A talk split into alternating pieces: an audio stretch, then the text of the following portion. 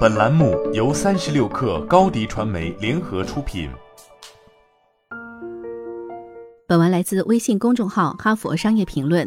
安妮·克里米尔说道：“这就是人生，每个人都会遇到这些事。”他是《It's Always Personal》系列图书的作者。即使你知道自己身处的企业还算不错，但这并没有太大的帮助，尤其是如果你还要努力对家庭和工作高度负责。简达顿认为，当你告诉自己我无法完成工作时，这也许就是该寻求帮助的时候。这里有一些建议，教你如何在遇到个人危机的时候去工作。一、确定自己所需。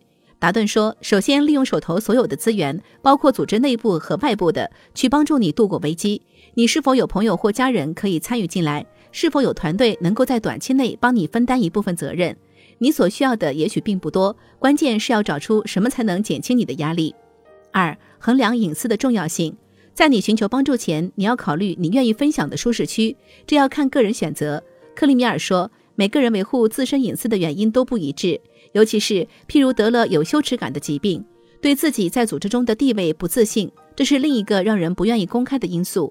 达顿表示同意，并指出，在一些情况下，暴露你的处境并不安全。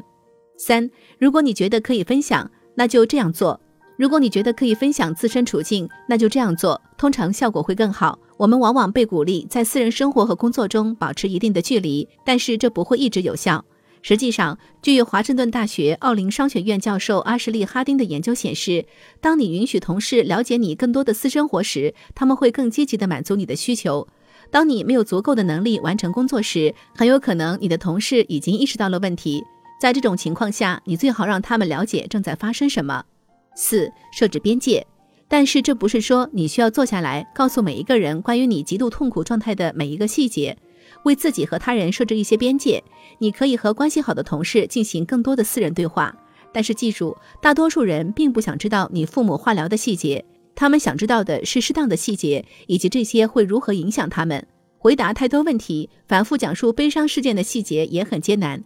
所以，如果同事一直追问一些细节，不要害怕将话题再转移到工作上。你可以说：“这对我来说非常有用。现在我已经恢复了理智，可以专心工作了。我们能讨论下这个项目吗？”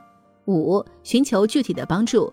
罗斯商学院教授韦恩·贝克的研究表明，请求帮助的内容深刻地影响着他人是否愿意帮你。他建议将请求具体化，说清为什么这份帮助对你意义深刻。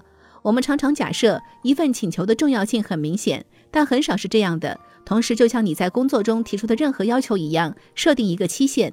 因此，你可以说：“我非常希望接下来的两个礼拜你能帮助我。当我外出照顾我母亲时，你能否完成我俩现在所做的报告？这可以让我腾出精力，将心思集中在我需要做的家事上。”六、咨询你的老板，向老板咨询解决方案。如果你觉得可以这样做，这也不失为一个好主意。如果你和老板关系比较近的话，可以第一时间告诉他们，一起想办法减轻或分担你的工作压力。先由老板做一个临时计划，然后你列出你希望能够请假或减少工作的时间段，那些可能会为你挺身而出的同事，以及你是否已经和他们讨论过这种可能性，然后再询问老板的意见。七，去做适合自己的事。如何解决个人危机，从来都不会有永远正确的答案。有些人也许愿意每天都工作。克里米尔就是这类人，他曾在六个月内连续失去三位亲人，他的父母与祖母。我完全被死亡的海啸吞没了。工作对我来说是极大的安慰。克里米尔说：“当你强迫自己前行，不允许自己感到悲伤，你很难快速恢复。当然，不是所有的企业都提供带薪休假，因此还得考虑经济和事业问题。不过，即使是很短暂的休假，就几个礼拜也是足够的。”好了，本期节目就是这样，下期节目我们不见不散。